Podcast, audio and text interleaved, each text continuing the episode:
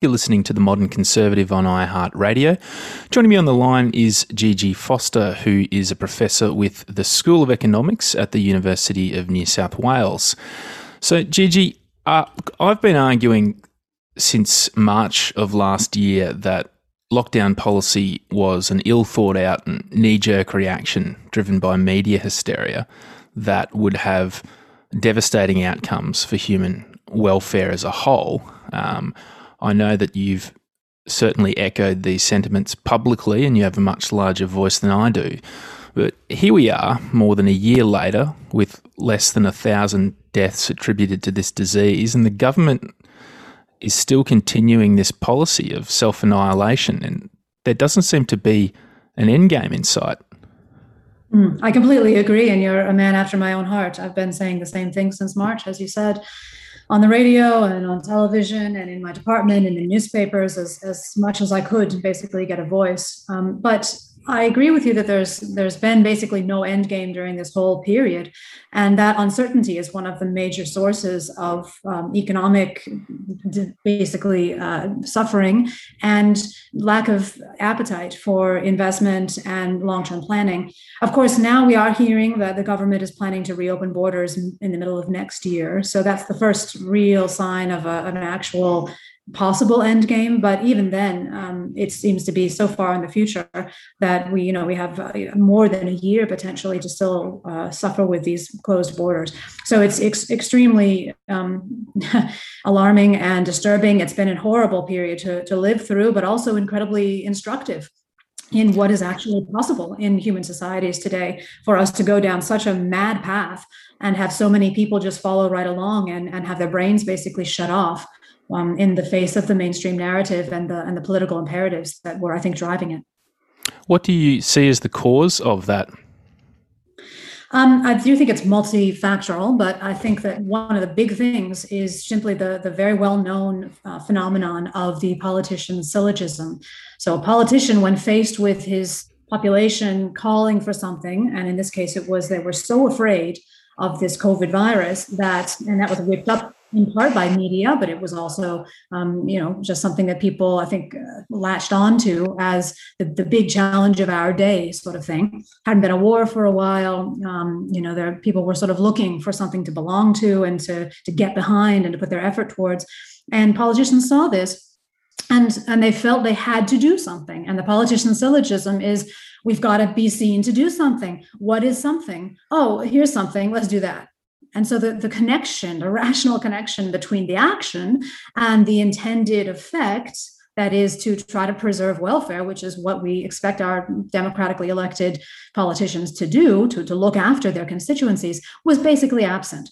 And so what happened was because lockdowns were such a big thing, politicians sort of latched onto them and realized, well, we just do this. We should satisfy the population that we are doing something against this perceived threat.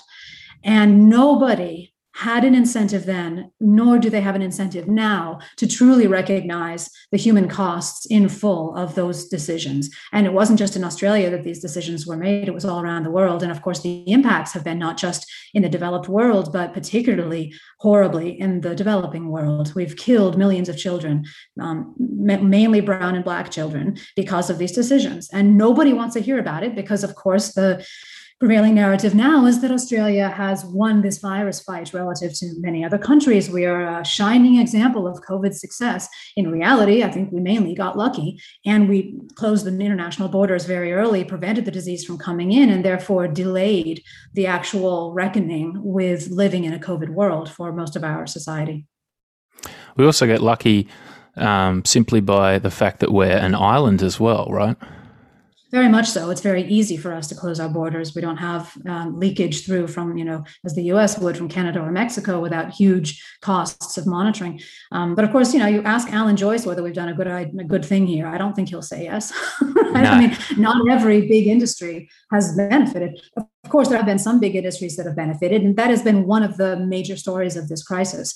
That the kinds of restrictions we've seen on, on business activity, on um, you know just customers' ability to, to, to spend as they would like, have disproportionately impacted small and medium-sized enterprises. And so, from uh, you know a traditional economic stewardship kind of perspective, where you don't like reductions in competition because those are bad for consumers, right, and bad for mm-hmm. innovation. Mm um, you know this has just been a really bad idea. So we've we've empowered and further further fed the market share of huge companies like amazon and uh, you know netflix and, and, uber. And we've really just caused a huge amount of disruption and obliteration of a large fraction of our smaller businesses. And that's going to be with us for a long time to come too. Yeah and the destruction is difficult at this stage even to measure in terms of just how devastating it could be. It could be a generation of devastation. Absolutely. And one of the things that this recession or this period of economic downturn featured, which really hasn't been in previous recessions that we've lived through, is the, the radical decision to close schools for significant amounts of time. And of course, you know, as an economist, I can tell you there's a whole cottage industry of education economics um, that has delivered estimates of the impact of missing very small amounts of school relative to what we've done to our kids this period um, on their future earnings, their future happiness, their future outcomes of all sorts that we would care about. And those effects are very large. So, you know, we, we, are basically going to be carrying the reduced human capital that we have foisted upon our children for, as you say, a generation or more, because again, you know, education actually promotes better outcomes in the children of those educated people particularly when those educated people are women. So we're we're actually costing future generations not just our kids today. Uh, and and that's just again for what? It's, it's as if you torched your house and then you said oh well um, you know what? Everything will be fine because we'll employ the, the rest of the world the rest of our, our society now to fix the house build it again, put the windows on, put the roof on, and look, everything's okay. But you know, you've paid a huge cost, and and there are going to be costs that that we haven't even reckoned with at all so far in the official statistics. So that's one of the things I've noticed in the last couple of months. I don't know if you've noticed this, but there's this triumphalism about how we've got a V-shaped recovery, and you know, everything's great.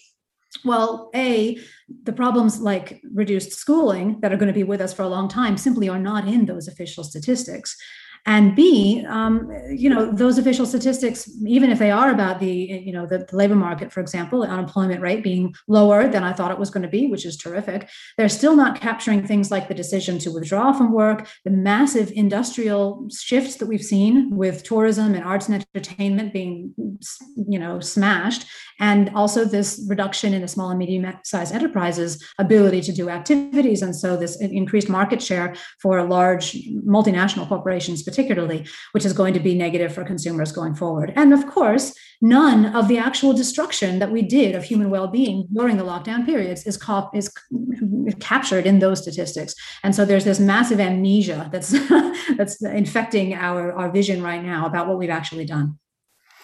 Yeah, there are two points there that you made that are very important that have been ignored. One, of course, is the economic costs. Um, even so-called politicians within the economic space don't seem to understand that you can't just turn on, turn off, and back on an economy like a light switch.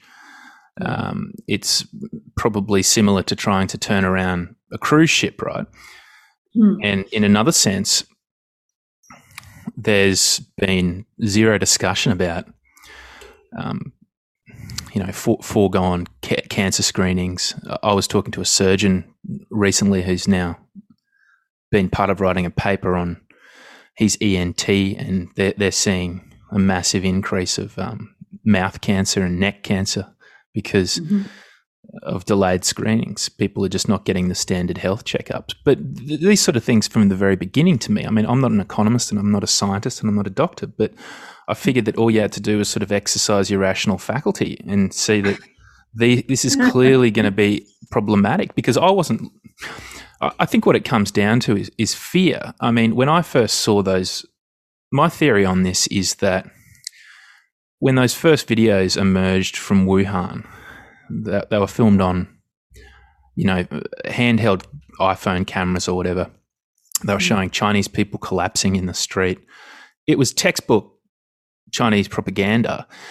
And when those videos were exported to the West through our net media network and disseminated, fear the fear was so intense and so quick, and also backed up by the fact that the WHO, in all of their uh, emergency response preparedness documents, were telling people, uh, world leaders, not to to balk at this, to act immediately. No one actually had time to stop and think and debate about the outcome of what this may may do. So, mm. one thing it's that, that this pandemic has highlighted to me is the extraordinary lack of wisdom in Western politicians. Hmm, absolutely. I couldn't agree more. Um, I think one of the reasons for that lack of wisdom has been the reduction in diversity of thought. So uh, you will have seen over the last year, because you were one of the, the, the dissident voices, that there was really a huge cancel culture kind of response to us. Uh, you know, if you try to say something against the mainstream narrative, you were shut down. I mean, I, I received death threats. I was defamed on Twitter. People were calling for my, uh, you know, loss of my job, and and this was for trying to point out that even from a public health standpoint, as you point out, we were doing the wrong thing because we were going to be crowding out healthcare for those you know huge numbers of diseases and and um, problems that people have that cause them morbidity and mortality that are not covid and so we're going to be seeing that in the death statistics as you see as you say going forward. And you're right about the fear. Um, i think a that politicians didn't have those any dissident voices around them because of this sort of monocultural um, phenomenon that we've seen in the halls of power uh, throughout the western world kind of increasing over the last mm, maybe 20 years or so um, but also because there was just a failure of um, of courage. Again because people were so wrapped up in that in that those images the fearful images and not just from china but also from italy. Um, remember the, the, the bodies on the street? Mm-hmm. Um, they, they just forgot to actually check the data. And even in march we had the data that showed that this thing was actually first of all targeting people who were mainly the elderly who were going to be weakened already. So it wasn't like the spanish flu of 1918 it wasn't like polio it wasn't something that was really going to be killing young people in large numbers, right? And we of course lost, you know, there, there have been kids who have died to COVID, but most of the time, the vast majority of the time, they have been children with pre-existing health problems, um, you know, immunocompromised or some other kind of thing. This virus just basically is like a normal flu for people who are under about 50.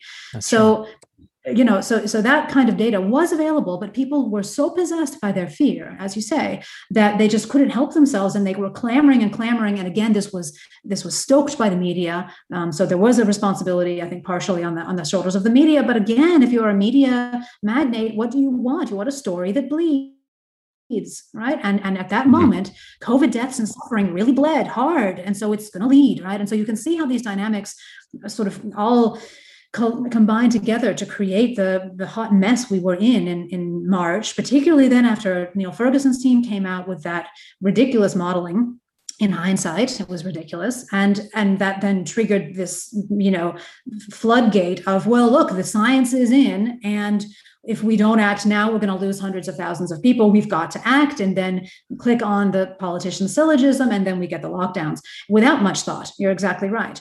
Um, and so, what we need, I think, going forward, and I'm writing a book about this actually at the moment with a couple of co-authors, um, in terms of what can we do to try to prevent something like this happening in future, which is my biggest concern now, of course.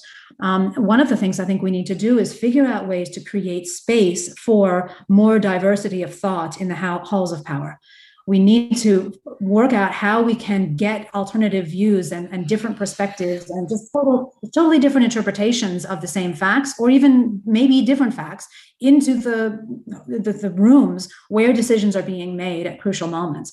Um, and and that's not an easy thing to figure out how to do uh, given the various different dynamics we've got which range from very very large multinational corporations uh, you know having risen to such prominence and power uh, the uber rich you know who were mm-hmm. running those corporations.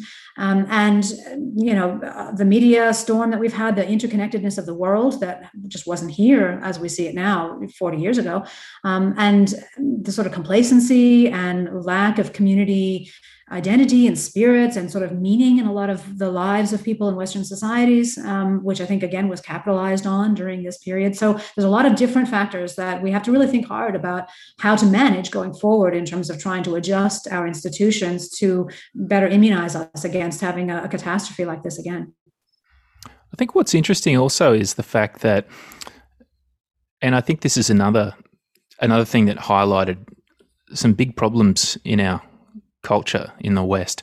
Um, we'll focus on on Australia for the, the sake of this argument, but you essentially had or have maybe around half the population who um, was very much so, or is very much so still in support of this policy. Maybe not quite half now, but there's still a large contingent of people that support this.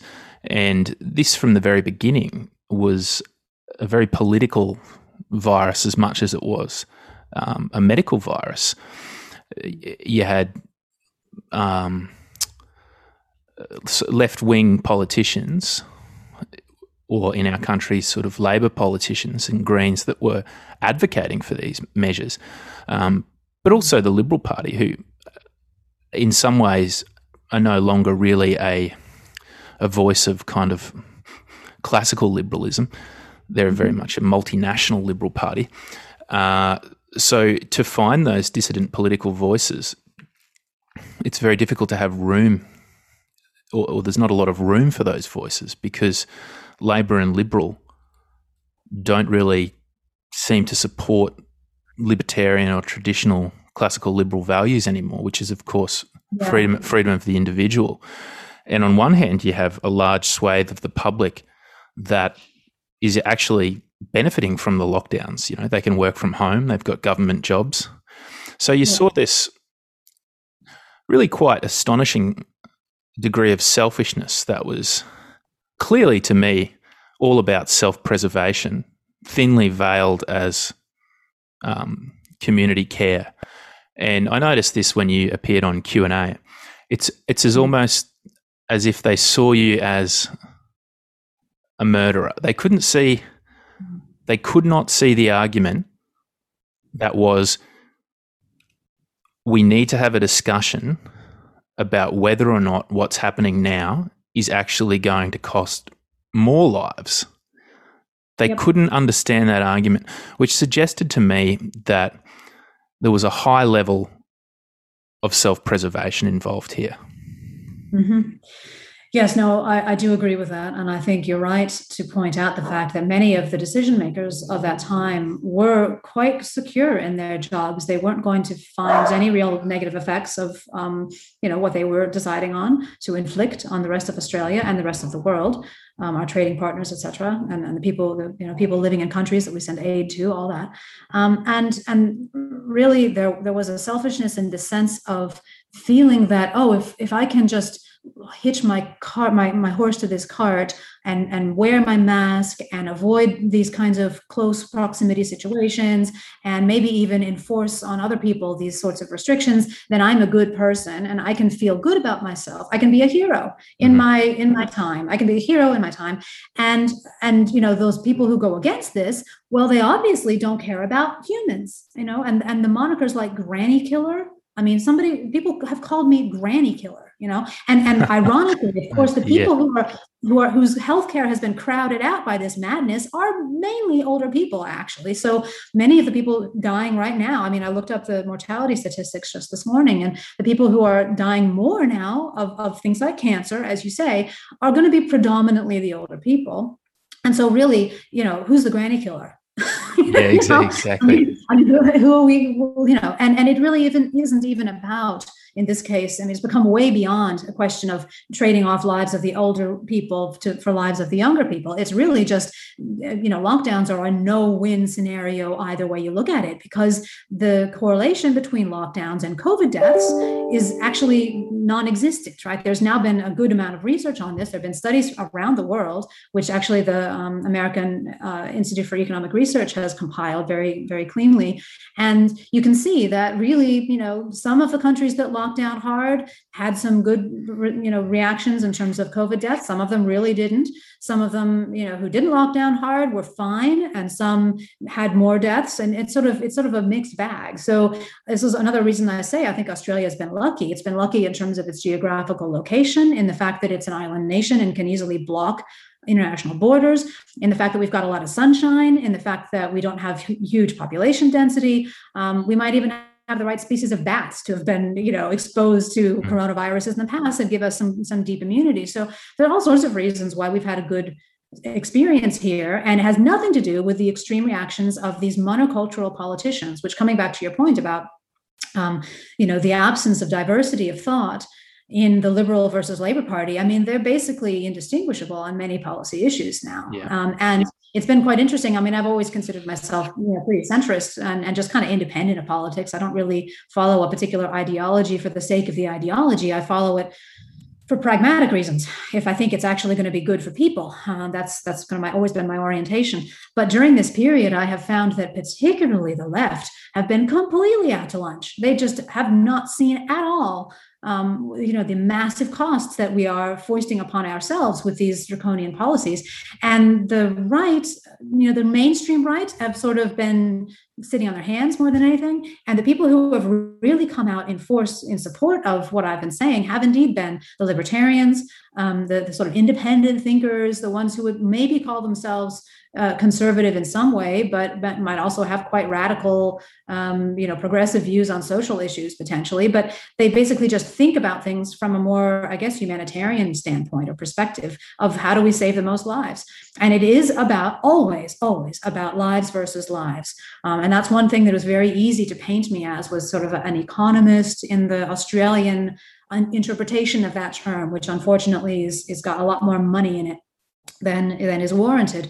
Economics is not about money. I mean, I mean, I'm, I'm a pretty poor financial manager myself, but it is definitely about welfare, right? The maxim of all of economics is total human welfare. And so, what I've been doing as my job, as I see it, is to to try to advocate for what is best for human welfare as a whole. But the Australian public have don't understand economics that way. They think of it as really just about profits and and and you know stock stock values and whatnot. And so, it was easy to paint me as an economist as somebody somebody who was trading off the economy or money or something materialistic on the one hand for lives on the other. And now, of course, again, in hindsight, and even at the time, I think I, I suspected, and now we really know that it really, there isn't even a trade off at all with lockdowns. It's just unilaterally a bad idea, certainly with COVID.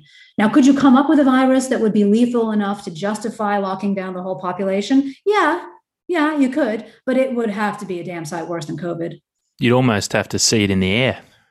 Absolutely. It's, I mean, it has to be killing kids left, right, and center. It has to be, you know, infecting people and then felling them very quickly. I mean, there's just all sorts of things that have to be. We have to have no other treatments, which, by the way, is another whole subtopic, right? The idea that we somehow only can just witness people dying if they catch it or and, and just hope that they don't get symptoms maybe. And then if they do well mm, hopefully they won't die and then hope hope hope hope and then maybe they do die. Or just prevent it from coming here at all. Or vaccinate people with with you know somewhat dubiously efficacious and possibly having long-term side effects vaccines. That's that's also a fallacy. There are plenty of things we can do to treat people who have covid. And and the discussion about those possibilities has also been sort of canceled in Australia. So if you mention, if you so much as whisper the word ivermectin, for example, um, you know, you're basically branded an anti-vax, crazy Looney, Looney Tunes person who should be, you know, who, who's got fringe views.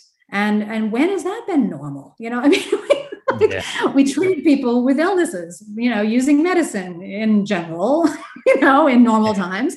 So like, why can't we talk about that? You know, and and you see the actual uh, decisions of some countries like India to stop exporting ivermectin. That gives you a clue that somebody thinks that maybe it's a good idea to use it sometimes. Maybe it has an you know an impact. And so so it's just that kind of cancellation again tells you that something else is going on. It's not logical thinking it's political and it's it's about group loyalty and and keeping the narrative going in order to save face for politicians and to feel good about what they have sacrificed for the population.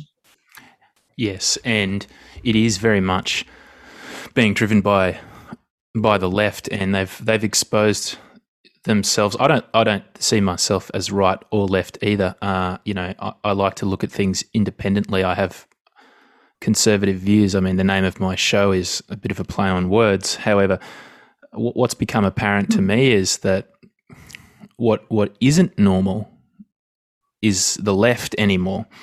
Um, hmm. the left typically were pro uh, environmental issues, these sorts of things. However, they've really turned into, at least the Labor left have turned into this population that is entirely dependent upon um, technocrats. So in this case, people like these chief health officers have become unquestionable. They've become high priests for these people. So unless it comes from their chief health officer of choice, then it's a bad idea. And if it's a bad idea, then you're a bad person. And it's a it's a perfect um, thing for the left to take up because they're very good at taking up causes that are very ambiguous and uh, at, at, an arm's length where they don't actually have to get their hands dirty. Things like Black Lives Matter, Save the Planet, Love mm-hmm. is Love. So when this came along, the virus, it was actually one of the first things I noticed was the split between right and left. And I, think Donald mm-hmm. Trump had a bit to do with this, the, the, sort of pathological hatred for Trump from these people. The, the minute he was talking about how we should be trialing some of these alternate medicines, people just went absolutely berserk. And, yeah. you know, one thing that they do like, they may not like economists, but they certainly like economic welfare and they're happy for the welfare to keep coming. Yet they don't quite understand that, you know, in an economic environment, that welfare is not a perpetually turned on tap. so, yeah. you know, everything from the mask, first the lockdowns, then the mask, and now the vaccine.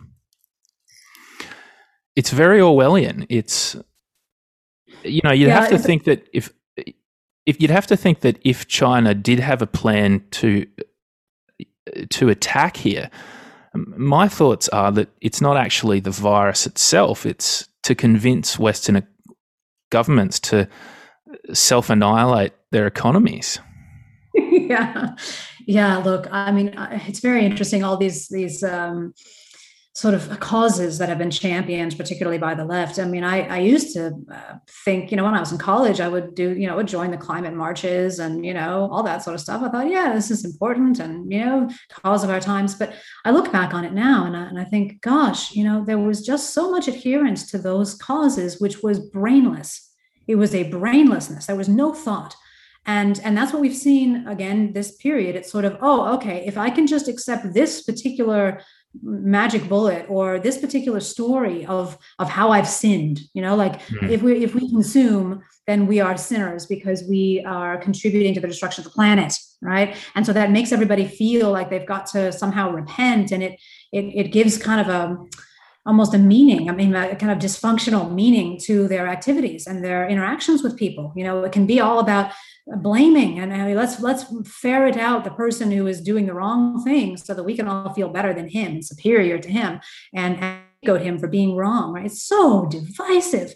And it's because partly of this lack of thought. It's it's just a lot easier to say oh look my my group as a whole is is adhering to this particular ideology. I'm just going to start parroting that and then i can turn my brain off and that's really comfortable because a lot of people really don't like to think you know they actually find it unpleasant to think right? Sure. and and i can just i can turn my brain off and just follow along and i'll i'll continue to get the security of of feeling a sense of belonging with this group and and i don't have to constantly reevaluate things. Gosh what a relief. And then i can use my mental energy for other things like deciding which mask goes best with my outfit or whatever. So it's it's just a you know a very different approach to using your brain, I suppose. And then, of course, the, the extra effort can also be used to, uh, that's spare, can be used to rationalize whatever the group had decided.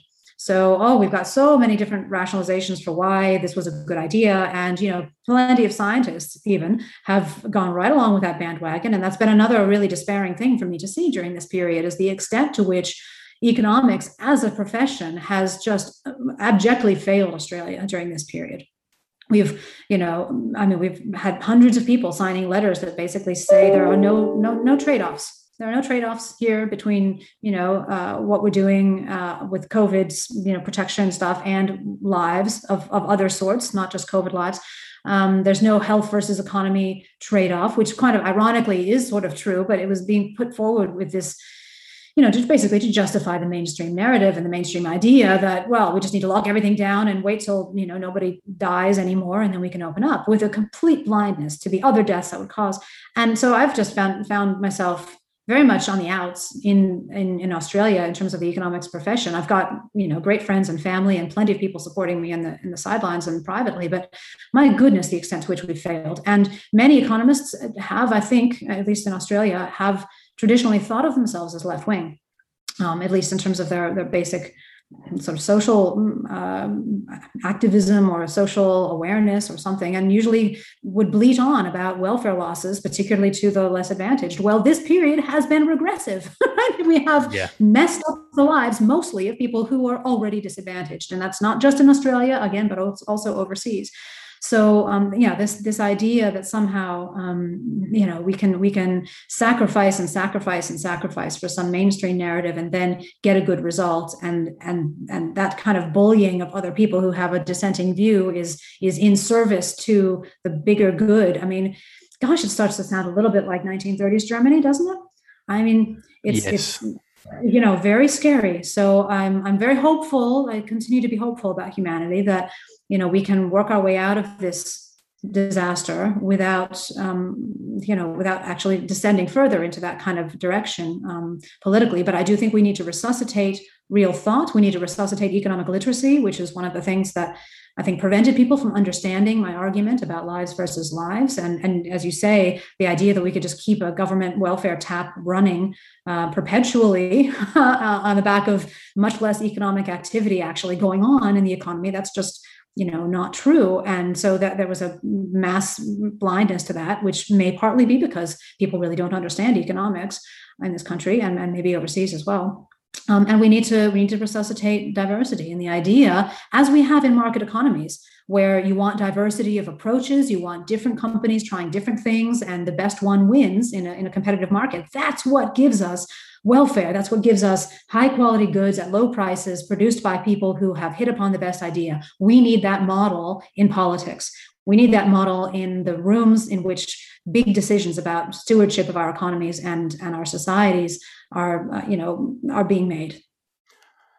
I think that it's not just economics that has failed, and and maybe this is where it all begins. Is that it's actually academia that's failed, and academia is in a very bad position right now. Universities are in a bad position, and I think mm-hmm. that uh, they often, or in this case, they're perhaps the, the the cause of a lot of the lack of wisdom or diversity, because you know universities used to be a, the coliseum of ideas. Um, but you could any any idea was welcome, and a bad idea would get crushed by a good idea or a bad argument mm-hmm. by a good argument. But universities now have so much um, red tape around dangerous ideas that mm-hmm. these people now are in positions of power, and they've never really been in a situation where they've had to confront an opposing idea and then change their mind about that idea.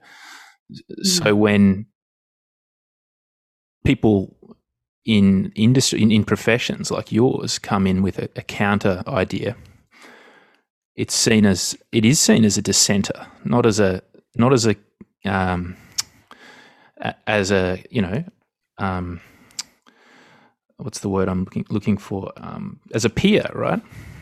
Mm, yes, no, definitely. It's not just seen as here's another idea that we can throw into the mix as we all work together to find out what's best, which is kind of the way I've always thought of academia as a model. It's sort of let's let's have a debate and let's and not just a debate in terms of playing gotcha, but you know let's let's build alternative stories and and then have them compete in the marketplace for ideas and um, you know the, may the best idea win and and best means the one you know most predictive of reality the one that's most useful for generating the most welfare and it's that that is just not the model that most academics unfortunately now are operating with and it's not entirely their fault right so this is the other thing i would say is that um, you know the, the society is angry as a as a as a piece at higher education, at, at universities, right? and they sort of tar everybody in a university with the same brush. But the reality is that much of this sort of cancel culture dynamic and the monoculturalism and the you know my way or the highway sort of um, approach to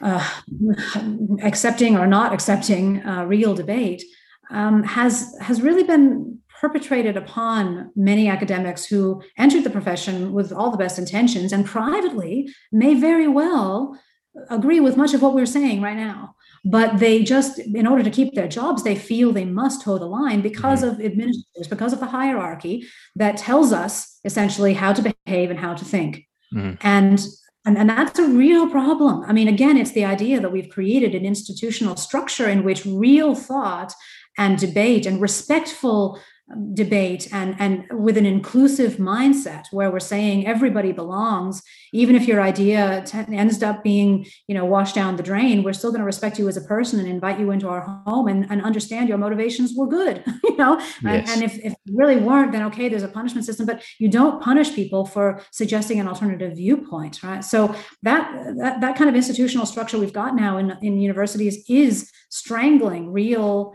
dialogue and and it's a major problem and it is it is tarring our whole sector with this brush of you know you guys are in league with you know everything from you know the freemasons to the chinese communist party to the you know the the, the capitalist pigs who are running these you know multinational corporations i mean i can't tell you the number of stories about conspiracy and you know uh, basically people being agents of this that and the other that, I, yeah. i've heard floating around and sometimes directed at me um, but it, the story is really much more simple than that. It's just that there is this monoculturalist um, dynamic that yeah. pervades the, the, universities, and so the academics really cannot speak out. And I'm lucky that UNSW has not muzzled me during this whole period.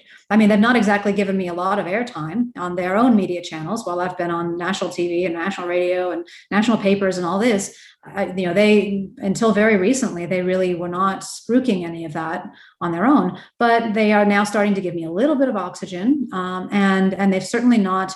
I've had no calls to to be quiet. So you know, at least at least I can say that. And Maybe that I've, nobody has even you know broached the idea of firing me. So that's always a good thing.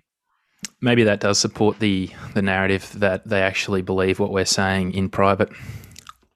I, I, think this is true, and actually, even during the period last year when when things were heated the most, I, I think I had the sense that somebody somewhere thought that I should be given some oxygen, and that's why I was able to get on to you know the, the Q and A programs multiple times and and have stuff published and whatnot. Somebody somewhere um, and it's not just a single person, but there were there were you know clutches of people in different positions of power who thought maybe she's got a and some deep dark recess of their heart, or maybe they even really saw it and saw the politicking for what it was, and that this was all just rhetoric and sacrifice, and that actually we needed to get back to a, a normal narrative. And maybe if I had a, a platform that would help hasten things and I mean, I hope that that's been true, and I hope that uh, you know that that I have made an impact. But it's you know you never know. And at the end of the day, all of the damage that we've done and the, the perpetrators of that damage will basically go un, unseen and unpunished, respectively. That's just how it happens in history, unfortunately. So I'm not I'm not holding my breath for any sort of grand reckoning.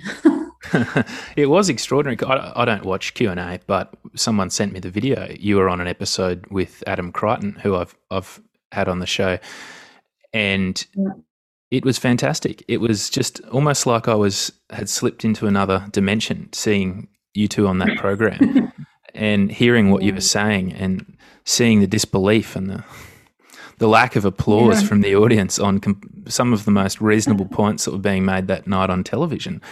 And so, so what I f- what I fear the most is that we've become we've become so decadent that we've actually become very dumb and very intellectually lazy.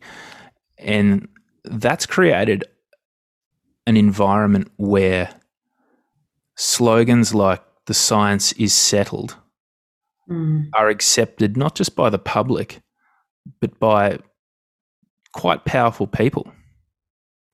Yeah, I totally agree. And even by top scientists themselves. Absolutely. And if you think about about it, it's again, it's a story of economics. It's a story of incentives. So once you have published something that has gotten a lot of play, like like Neil Ferguson's model is a good example. Um, you know, it, it was just kind of it set the headline numbers for a while, and then there were more papers that came out looking at different aspects of the crisis, and and those published what turned out to be headline numbers. And once you've got that headline number out there, published in Nature or The Lancet or Science or one of these big name journals, my goodness, do you have an incentive as the author of that paper and the editor of that journal? Do you have an incentive to publish more papers and, and review and accept more papers that are saying basically the same thing?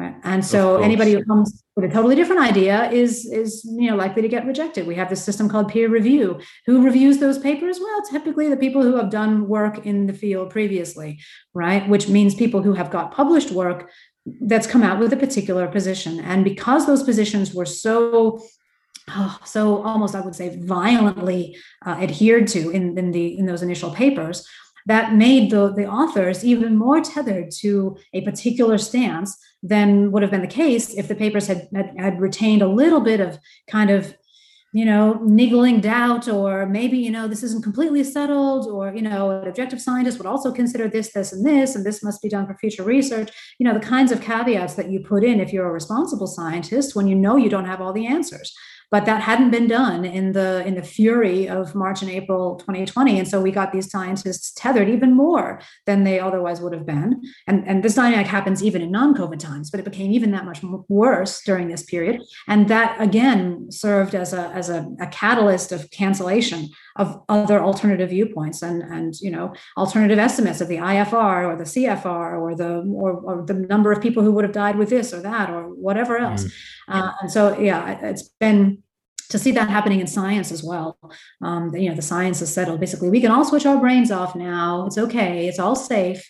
Right, we've got the right story. Let's just push on with that. And yes, it will require some sacrifice, you know. So, oh yeah, you know, you have to have to suffer to get this. Again, it just, it reminds you a bit of of the sin stories of old you know? You, you must self-flagellate because you're a sinner you know you're bad. And and if you're not a sinner um, then you know the other guy around the block or across the street is because look he's not wearing his mask you know? So it's just this really divisive stuff. And um, I, I, I, hate seeing it. It's um, bad for the soul. It is. And just on your previous point, I mean, when you've got a cohort of authors who are violently adhering to those positions, it's very easy to come up with a conclusion that 97% of scientists agree X. Oh, yeah. Oh, yeah, absolutely. You can manufacture consensus with the flick of a pen.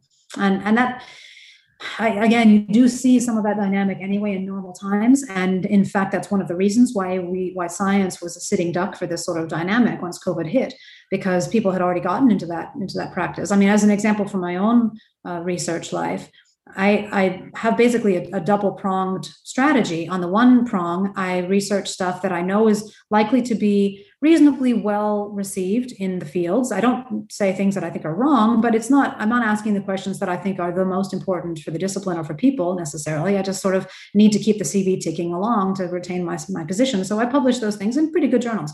And then the second prong, which is cross subsidized by the first, is where I ask really serious questions about big things like love and power and, and you know things that are not understood well by modern economics.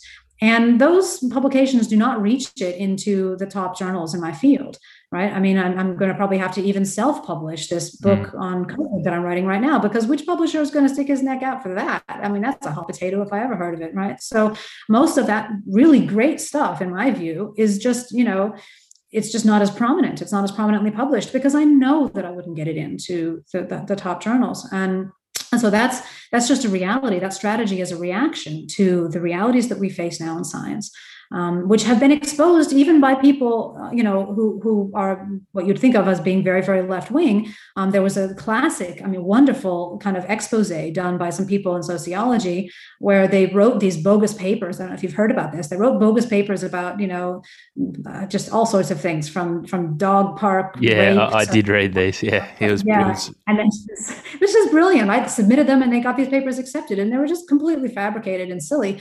But it kind of you know it was an attempt to expose the sort of again brainlessness and the fact that if you just push the right buttons in your exposition you're much more likely to get accepted than if you don't push the right buttons and you're telling a story that's that's somewhat realistic so uh, you know that's that's a problem for science moving forward just to clear that up for the listeners, what you're talking about here is there were papers written. One of them was to prove um, a rape culture within dog parks.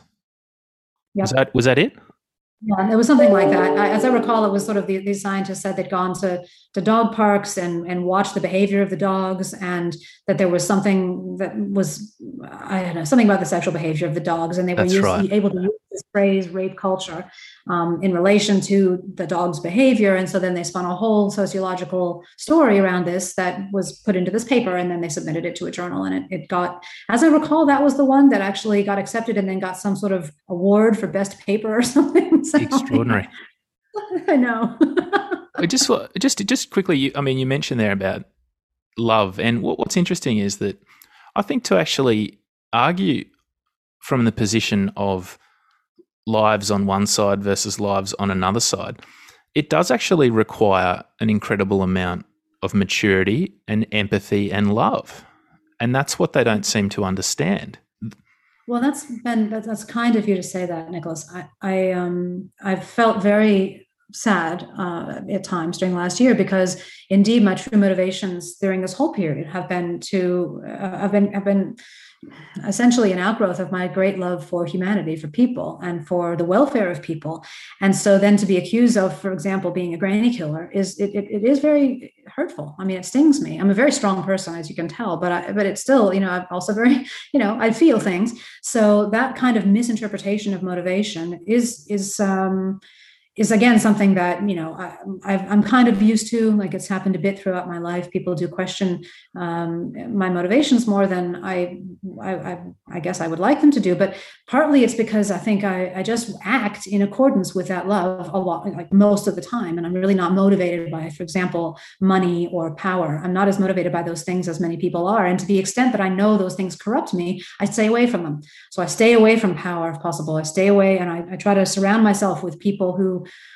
um, will challenge me and and push me out of my comfort zone because that's how you keep yourself fresh. It's how you keep yourself able to you know, to really know your own position. Actually, um, if you argue or you, you, debate with someone who has a completely diametrically opposite position, you learn a lot about mm. why your you know you believe your position is the right one, and and maybe you also change your position a little bit depending on what you know interaction you have. That's that's how we grow, right?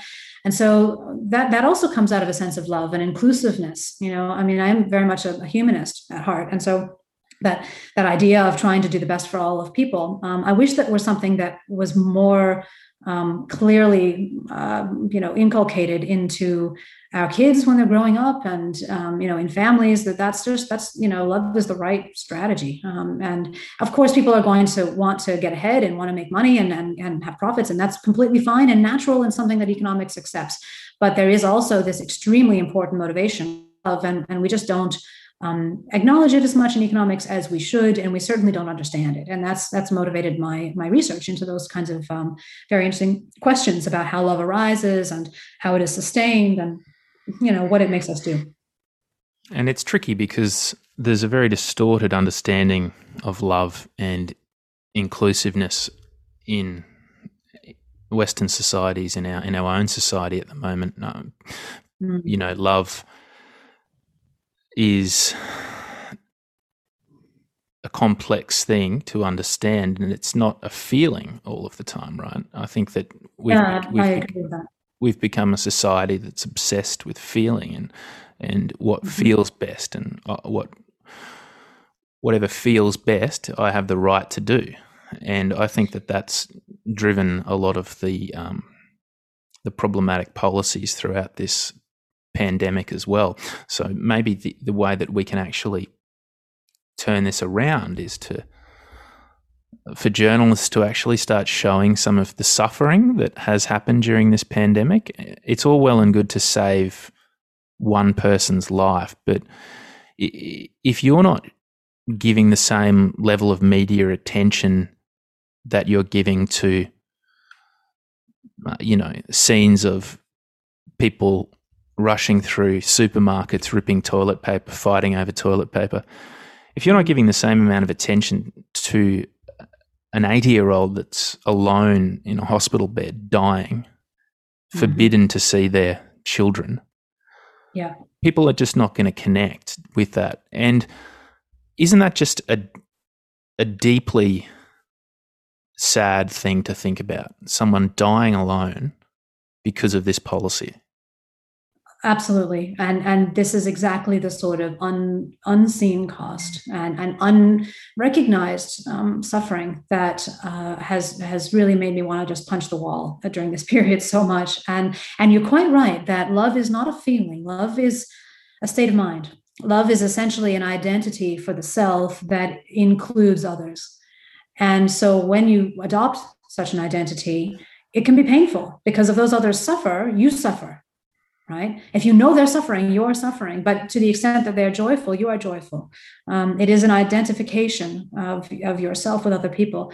And, and that can bring all sorts of different emotions. And it's a courageous thing to love because you expose yourself to the possibility of other people's outcomes affecting you um, and that that links you inevitably to them and so that that attitude that stance um, is not a, a, surefire surefire feel good strategy and as you say, there's this immature um, sort of dynamic or attitude that people have where they just say, well, if it feels good, then that's fine. I'll just do that. And, and that indeed is part of what has motivated people to hitch their, their horses to this mainstream narrative cart and just continue to parrot along um, because it feels good. They have a sense of belonging. They have a sense of purpose. Um, it sort of, you know, ticks some boxes for them emotionally but uh, you know and, and of course the feel good um, objective is not going to be met by any kind of, of rational view or understanding or acknowledgement of all of those costs that you were just talking about that we've caused. That those actions have directly caused the, the suffering and the deaths that we have caused I mean, to say that like that and, and to actually accept that, oh, my actions in going along with this narrative have directly caused damage, that really does not feel good, right? So that's why I'm not anticipating that there's going to be this massive reckoning, right? Mm-hmm. We just, we're not going to get to a political message which acknowledges and admits that this, this was a colossal mistake. What we're going to get to, I think the best we can get to is kind of a, well, we didn't really know what we were doing at the time, but you know, we've we've done well with COVID, so that's good. And now we really just have to get moving again, sort of thing. Um, and and I've been advocating for a new political message now for months, six months at least.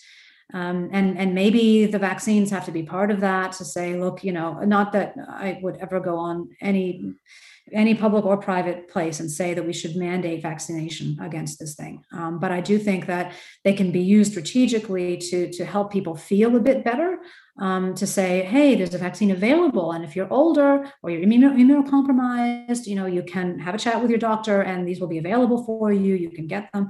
Um, so that to, to be to use that to help reduce the fear, uh, I think would be good and to try to normalize a bit. And really, you know, moving forward, I think we just need some other things to think about. Indeed, you know, putting the, the pain on the table, as you say, maybe a, a, possible strategy, but I think it'll just make most people turn away because they just don't want to feel, they don't want to see that, right? And so I think the better, better thing yeah. is to you know to look forward and to say what else can we when can we do now that that will be positive and doesn't carry this admission of guilt so you know how can we uh, oh look let's plant some trees let's um you know let's let's open the playground. Let's let's restructure some of our um, social infrastructure so we can get daycares in a better place for working families. And you know let's uh, you know i don't know have this other local infrastructure project and have some community artwork or something. You know just give people something else to focus on and to, to give them purpose and meaning and to get them out of this great gaping hole of, of covid fear and mania. Well it's interesting you say what can we do? Because love is also very much a verb right? It's a doing word and it's rarely glamorous.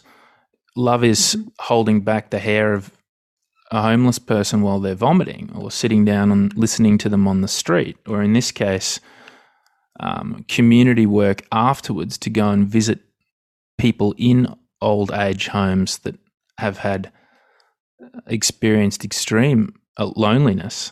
But my concern is that the wheels moved so quickly at the beginning of this in terms of lockdown policy that they're not going to slow down. So it's going to go from uh, the lockdowns to the vaccinations to the vaccination passports. And then we'll see one of the other four horsemen of the apocalypse pop up climate change, racism. it's never ending. I know. I, I, totally agree, Nicholas. I totally agree, and that's why I was trying to point to more community-oriented uh, objectives. I agree with that. yeah, these these great grand and you know supposed other you know other narratives that we were seeing before COVID that I think will probably be coming back. Um, but yes, that is a serious concern, and one of the dynamics I think will emerge is more nationalism. Um, and that can be a positive or it can be a negative. So, you know, it can go along with xenophobia and, um, you know, sort of more exclusive kinds of um, attitudes towards immigrants and everything like this. That that's not necessarily a good thing, um, you know, but they can also be a positive feature, right? If you start to to think of, well, what's good for Australia as a whole? Well, yes, yeah, that's what we should be thinking about. So making policy on that basis rather than being tethered to whatever some international organization says we should do. So it's it's a it's difficult to know how that's going to go. But I do worry a little bit about destructive nationalism, the rise of destructive nationalism.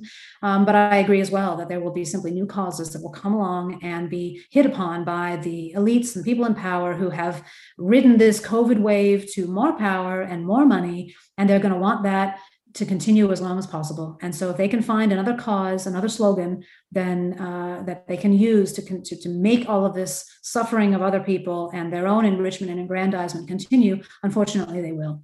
Yes, they, they, they will. And the problem, the overarching problem I see it is is globalism and, and nationalism. You know, it's a it's a tricky one. There's a lot of many. Mm-hmm. There are a lot of positive elements of nationalism that are not discussed as widely, perhaps as things like, you know, white supremacists or things like that. But within nationalism is, is culture, and within culture is community. And I think yep. that we've lost that from globalization and, and all of these all of these um, the four horsemen of the apocalypse are all products of globalization. Yes, no, I mean, I think this idea of um, everyone in the whole world subscribing to a particular way of thinking, that's basically an international version of the national monoculture that we were speaking of earlier. Sure. And, you know, and it's going towards the idea of, of world empire and all that sort of thing, which is just ridiculous. I mean, it's just the worst thing you could imagine for humanity to have that. And again, it's an abandonment of the of the concept and the, the model of competition what we have seen is that the best things we get as a, as a species happen when we've got multiple people trying multiple different things. And after some period of time of testing the, the best way wins out. That's what we do in markets. That's what we do in countries with countries competing with each other for who can create the best you know welfare or quality of life for their people. And and world empire is the opposite of that. So so you know when when for example you know janet yellen or, or thomas piketty or whoever is coming out claiming that we need to have an international you know minimum corporate tax and that's going to be you know the, the, the way forward for you know trying to bring back into the, fo- the fold or back in line these uber rich people running these multinational corporations. I mean it's a fantasy. Come on. Yeah. we've got national sovereignty. At least we do now. And that is something we do not want to give up. It's not good for humanity. Just just before you go very briefly uh, are there any indications that politicians are going to start paying attention to some of the cost benefit analysis that are popping up? Um, I don't know, but I will find out this weekend. I'm actually going to Canberra to speak um, to a conference called the National Assembly of Local Government, um, and uh, there apparently several hundred people there from local councils around the place. And I, am definitely planning to take the temperature, and you know work out whether there is any receptivity to um, these sorts of stories. I I think within departments from what I have seen, and some of it is, you know, sort of confidential, but I, I've seen some acceptance that there are costs of certainly continuing to keep our borders closed. That seems to be something that can be talked about. Mm-hmm. This notion of let's reckon with the past, no, there's not much appetite for that, right? As you can imagine. Um, for political reasons, but but certainly moving forward to recognize that there is a cost, between, you know, a, a trade-off of having the, the borders closed versus and, and you know lesser economic activity in a very restructured industrial mix versus having the borders open and then having our flows of informa- information and immigration and everything else resume um, that that is certainly being heard whether it will end up speeding the the return to normalcy i i don't know i have hope but um, I'm also a realist. So uh, realistically, I don't really expect to be able to get out of this country until probably May or June next year.